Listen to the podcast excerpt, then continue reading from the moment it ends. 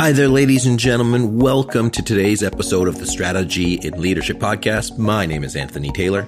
In this podcast, we interview senior leaders and thought leaders to get their best practices on leading teams, creating and executing strategy, and fostering the culture within an organization that works. Today, my guest is Carey Rome. He's the CEO at Cypress Resources. Carey, how are you today? I'm doing wonderful, Anthony. Thank you for having me on your show. I can't wait to get into the topic I love, I know you love as well. It's my pleasure. It was really cool when we, we got connected to look at your background. You got a bit of an accounting background, bit of a consulting background. You got a leadership background and now you're taking on what you're taking on at Cypress. So, I mean, that was a little snippet of it, but why don't you tell people a little bit about how you got to where you are right now and what do you really love most about your job? Oh gosh, thank you for the opportunity. I uh, I call myself a recovering CPA, and I and the abridged version is uh, when I was a freshman in college, I was undeclared as a major, and I was okay with being undeclared as a major, but my father was not. and so after the first year, he said, oh, "Okay, Carey, what is going to be your major going forward?" And I said, "I don't, I don't know." And he said, Well, um, I'm okay with you not knowing. I'm just not paying for you to go back until you figure it out. so uh, he asked me what I wanted to do, and I said, I want to own my own business one day. And he directed me towards my uncle who had a very successful business. Turns out he was a, an, a CPA and accountant um, by trade. And so he directed me towards that profession. And um, that's what I did went through somehow, some way, passed the CPA exam, worked at Arthur Andersen, as you and I've uh, referenced before we got started. And that was that really opened my eyes to a multitude of, of really different types of businesses. And I just loved businesses. Andersen got caught up in the Enron scandal. Um, the Justice Department um, largely blamed Arthur Andersen and then came back two years later and said, We were wrong. We shouldn't we shouldn't have blamed Andersen. We should not have indicted them. Nevertheless, it changed my course. And it, it, it took me out of public accounting and forced me to jump into the middle of working in a business. I did that by accepting a role as a CFO and CEO of a small internet retail company. And I can get into some specifics about that. Great experience. It, it was that was really more of a turnaround uh, than it was a um, uh, you know just come in and execute. And then um, had another company that I went to for a brief period of time before starting Cypress Resources. And I started out working on helping business leaders that, that didn't do a lot of what you and I are going to talk about, um, and then sort of had problems as a result of it. I chased problems for the first year, five years of my business. In 2009, late 09, I had COO of a large organization say, that's not where I need your help. I need your help helping me think through the work that has to get done. But that I was thinking through that work 12 and 18 months ago. And that's where I needed your help. And that caused me to sort of change things into what we're what we work on now. We really work on putting vision and putting strategy to work. Once it's done, once you know where you want to go, man, that's where we take off. We fill out a plan. We help you get there. Well, I mean, obviously one of the reasons we wanted to chat was because you have a depth and breadth of experience. I think you're uh, your CPA mind. They all think differently. My father-in-law is a CPA and, and, you know, I know how he thinks, but really, you know, using those skills. And I think they really translate into taking that big picture vision and translating it into the execution piece. Cause um, I, I don't know if you found this, but talking to clients and, and listeners, you might look at this and say, Oh, we created the vision. And now what? You know, I don't want it, our plan to peter off. I don't, I want us to keep momentum going and I want it to be not just this big meeting that we do, but really something that produces lasting impact and supports us in, in hitting our goals. So, I mean, that said, Carey, I mean, what are your approaches that you've seen work or maybe some of the core tenets of what you do at Cypress that lead project to success that take big visions and get them to the action planning? What are some things that you've seen work in that regard?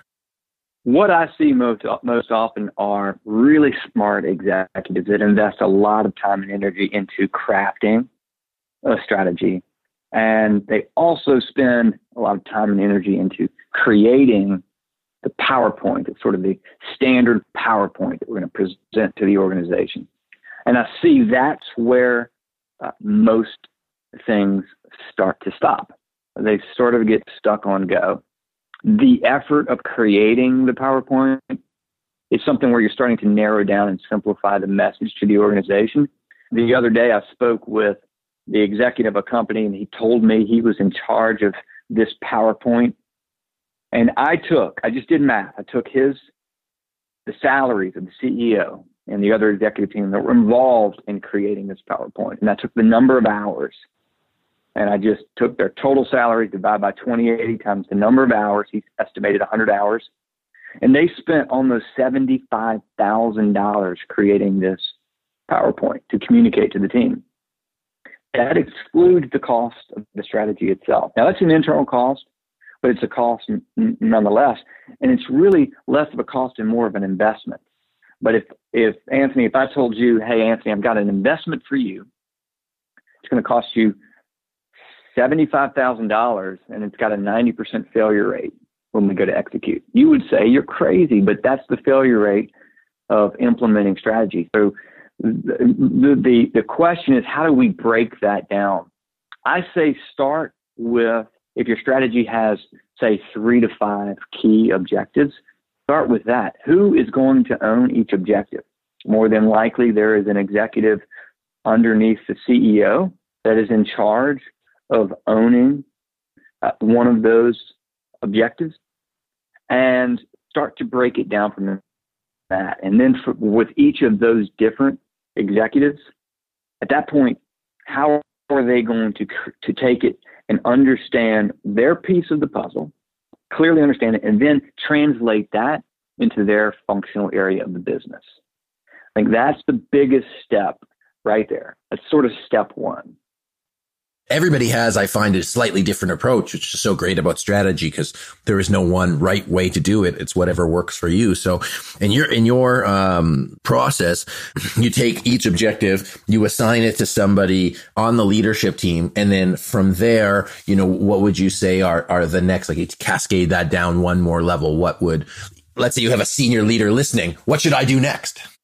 Yeah. Okay. So step two is to then take that one objective and to break that the way we like to do things is to break that into key results or milestone goals. We do that in three 90 day sprints. Now, why three? We, we, we all recognize there are four quarters in a year. However, the problem is there is planning, there's cleanup, and so we like to just break it into three 90 day sprints. If you're a leader, you think 12 and 18 months down the road, but most of your team is thinking 12 and 18 days down the road. So when we put something into a 90 day sort of goal and a key result that needs to be achieved, now they can start to get their arms around, okay, I, we can do this in 90 days. And then we just simply break each of those 90 day goals that have a key result assigned to them into three distinct projects. They're sequential. Okay, what, what is the first thing we have to do? And after we do this first thing, what's the next thing we have to do? And, and after that, what's the third thing we have to do? So that at the end of 90 days, we can say that we're on track to step into the second path of 90 days. And then we're going to assign a timeline around each of those projects. And Anthony, when I when I say the the term project, most companies, uh, you know, they think project, and it, it's just sort of a an overused word. When we say project, a project is just the content of the situation. Well, for us, what's the situation? The situation of that project is the 90 day goal with a key result. And what's the and, and the 90 day goal with a key result maps to the executive's 12 month objective. And guess what? That 12 month objective, those all tie to the overall corporation. So once we map that down with a project and a timeline, now I'm looking for a project owner, not necessarily a project manager, but a project owner, someone that can get the big picture, but also be able to be able to see the details. And the most important thing of a project owner is I, as an executive, I need that project owner to be able to come back and have a very efficient meeting with me. And we coach them, we coach those project owners to be prepared to have an efficient meeting by answering three questions, and we do this in our reporting piece. Number one, what's changed? Number two, how does that impact timeline? Number three, what do you need? Now, if you need something, we coach the project owner to then say, I proactively went ahead and did a little research. Here are three viable options I believe would help me out. And then you're simply asking the executive as the project owner, help me make this decision. Help me make an informed decision so we can keep moving this forward. And of course, the last piece is resources. It's in our name, but it is what are you going to need, both internal and external? What are you going to need to get this done? The worst thing a leader can do is to charge their team with something and not give them the resources to get it done. When you talk about the three distinct projects, are they three distinct projects for each 90 days or three project within each 90 day sprint? Uh, there are three projects within each 90 days. So think about an executive, or think about let's say let's say there are five key objectives that, are, that map to an overall strategy. Now think about it. it. There's an executive for each one of those objectives. There's an executive owner over each objective. With our system, that's nine projects per executive. That's 45 strategic projects in flight. That is a lot. That is a lot. So, yes, it's three per 90 days. Now, all we're doing, Anthony, is we're breaking down things that might be, uh, we're, we're breaking the tendency of creating a 12 month or a nine month project where people get, they get lost as the overall outcome desired. They get lost in the nuances and the details and the exercise of the project itself and don't quickly associate with a quick win and a key result. And so that's what we're just simply breaking it down into smaller increments. Yeah, absolutely. Okay. So I'm to, I'm to summarize all this and then we're to go all the way back up. So we have our however many strategic objectives that you have. Each strategic objective, you know, whether it's three or five, please don't do more than five uh, unless you got a huge organization. We will save that for another time. Uh, then you break it down into 90 day sprints. For each of those 90 day sprints, you have three projects that go uh, within it because it's, you know, really breaking it down, making sure that you have key results and milestone goals for each of those. Um, there's a project owner for each of those. So there's a objective owner, a project owner, and then in those efficient meetings, you ask three questions to make sure the project stays on track. What's changed? How does it impact timeline? And what do you need? And then throughout that entire process, making sure that they're sufficiently equipped and, and, you know, giving them time, money, people, overall resources to help make those projects a success. Is that the approach? Fantastic. So that's going all the way into the into the weeds, into the execution. And I think it's an awesome strategy. Let's go all the way back up and say, let's say you're a CEO who isn't used to this level of strategic thinking. Cause at this point, you know, we're talking about project planning. We're talking about execution. We're, we're getting all of that stuff done. But I know that there's some people and who have grown exceptionally successful businesses, you know, multi-million dollar businesses without a strategic plan. They just go about things and things seem to work. And then so when you approach somebody with this plan, and, and, I know that when I approach our clients and say, Hey, you know, let's do a strategy meeting, you know, you have to have, you know, quarterly check-ins or monthly check-ins. They say, Hey, we don't have the time for that. But by the way, I'll, I'll have to mention we also, we throw in our PowerPoint. So that's $75,000 uh, included right away in our uh, strategy recap. But how do you get people on board to for them to recognize you know these meetings these project ownerships this strategic work even as a, a percentage of the time that you're spending it is in fact an investment and not a cost. How do those conversations go for you and for our listeners? You know how can they maybe if it takes convincing of upper level leadership to say hey you know we need to start putting some investment into strategy or you know we're under resourcing our strategy and and it's showing in our 95% project failure. So how do we get the ball rolling on strategic thinking from an organizational perspective? Yeah, well, as you well know, um, getting that CEO's attention is one of the hardest things to do. Uh, when when I get an executive's attention, and, and sometimes the CEO uh, may not drive strategy. It may be the CFO, it may be the COO. Um, but when I get their attention and I show them our one page system where for an executive owner of a key objective, we can demonstrate on one page, very, very clean and simple, all that they have in flight. Their shoulders go down. They all of a sudden, okay. And literally, when I say see, I literally mean they can visually see all that they have in flight. Now we have a drill down mechanism where they can quickly see the project owner and the, and the details of the project owner, not a project plan. When I say details, I mean one page. But when I demonstrate that to them, they say, we need this. We need this. And they need it because they go from strategy to tactics so very fast. I describe it as a if if if the if the strategy creation in the PowerPoint, the PowerPoint itself is equivalent to a jigsaw puzzle. And on the front of the jigsaw puzzle, imagine a beautiful beach scene. And you stand in front of your team and you point to the jigsaw puzzle and you say, This is the destination for 2019. This is where we're going in 2019. And you get everybody, they can visually see where you're taking them. Most companies then take the pieces, dump the pieces on the on the table, and then go hide the cover. We think it's critically important for the executive to be able to visually see all that they have in flight. 45 projects is a lot. You need to visually be able to see it. You need to quickly, efficiently be able to grasp the high level details that require a decision for those projects. That's what the executives need. They don't need the nuances of a project management tool. A part of me who wants to ask you about culture and how you get the people bought into this.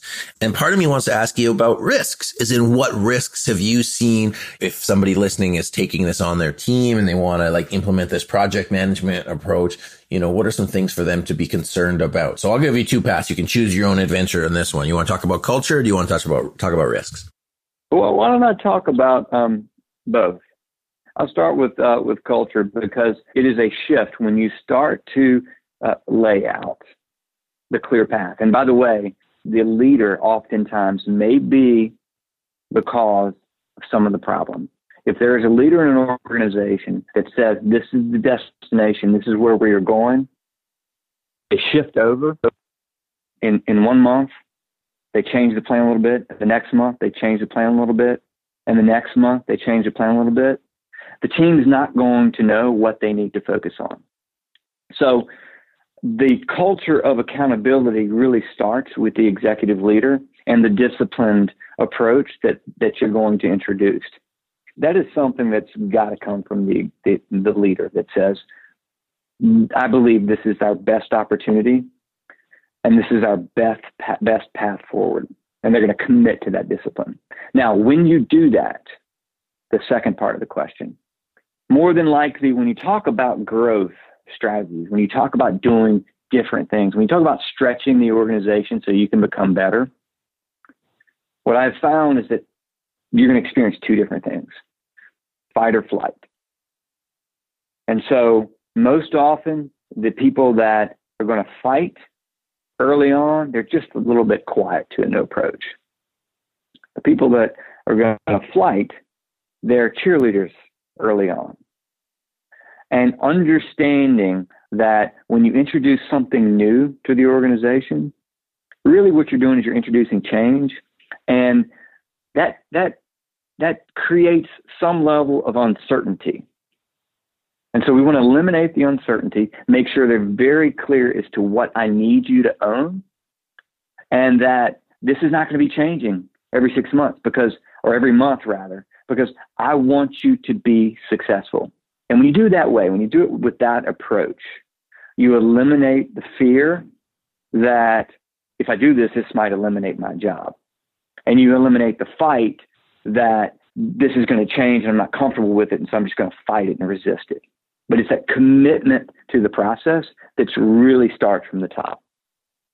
In terms of getting the team on board, and I interpret that as a risk of not getting people on board, the CEO, the leadership, you know, the strategy owners really need to be aware of a, the importance of the project kickoff or the strategy kickoff, communicating the why in terms of, you know, this is the importance. So like showing the front of the puzzle box and letting them see it at all times and then keeping it alive. But then also like sticking to the plan until completion and making sure that, you know, we complete the puzzle instead of, you know, oh, this puzzle's too hard or, oh, I'm on to a different puzzle. I saw something different I like because it'll burn people out and, you know, they'll just get frustrated. Is that sort of what you're saying? And it cut out a little bit on your side. So here's some research from Harvard Business Review 85% of companies follow up on strategy less than one hour a month.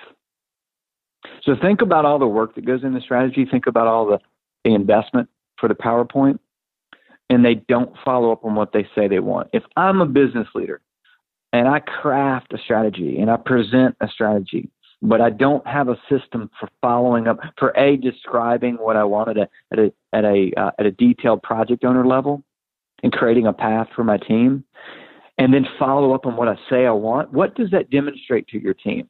It demonstrates that I don't really care about what you're working on.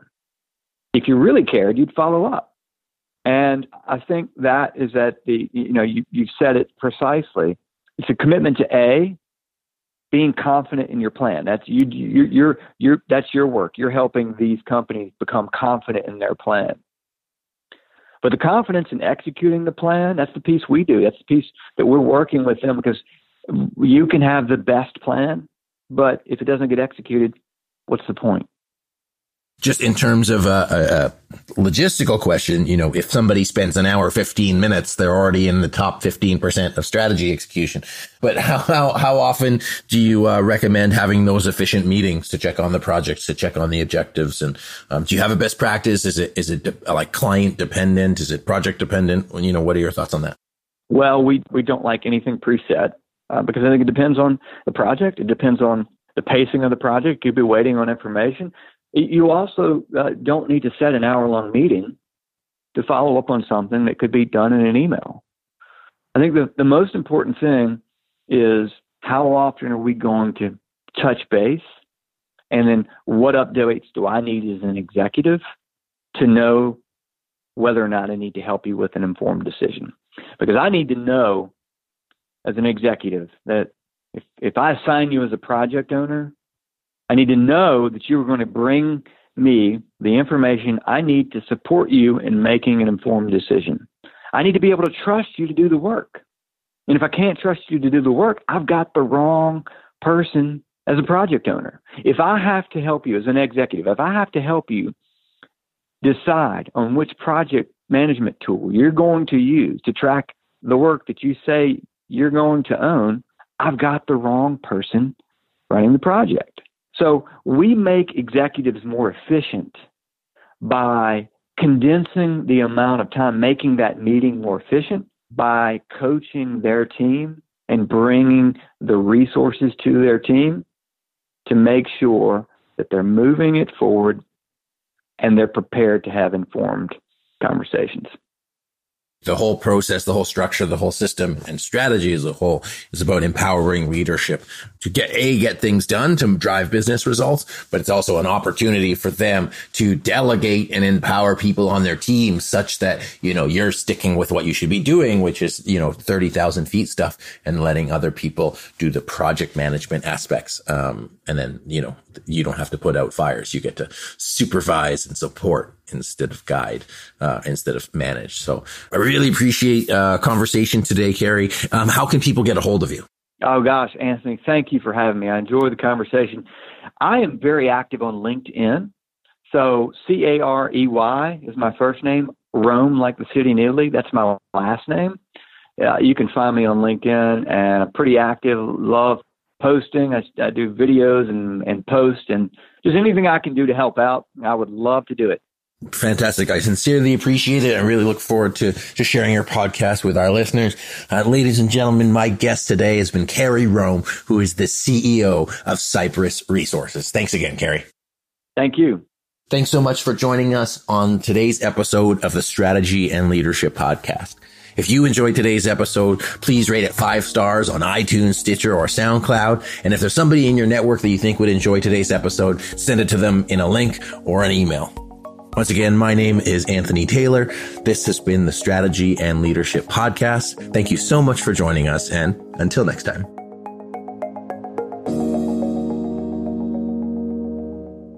If you're getting ready to lead the strategic planning process yourself, be sure to check out our strategic planning toolkit. It has video walkthroughs to guide you through each step in the planning process from vision to action planning. We'll also have workbooks and downloads to document your plan and best practices to help get your team bought in so the plan gets executed successfully. You can get instant access to all the tools, all the templates, and all the downloads at smestrategy.net slash course.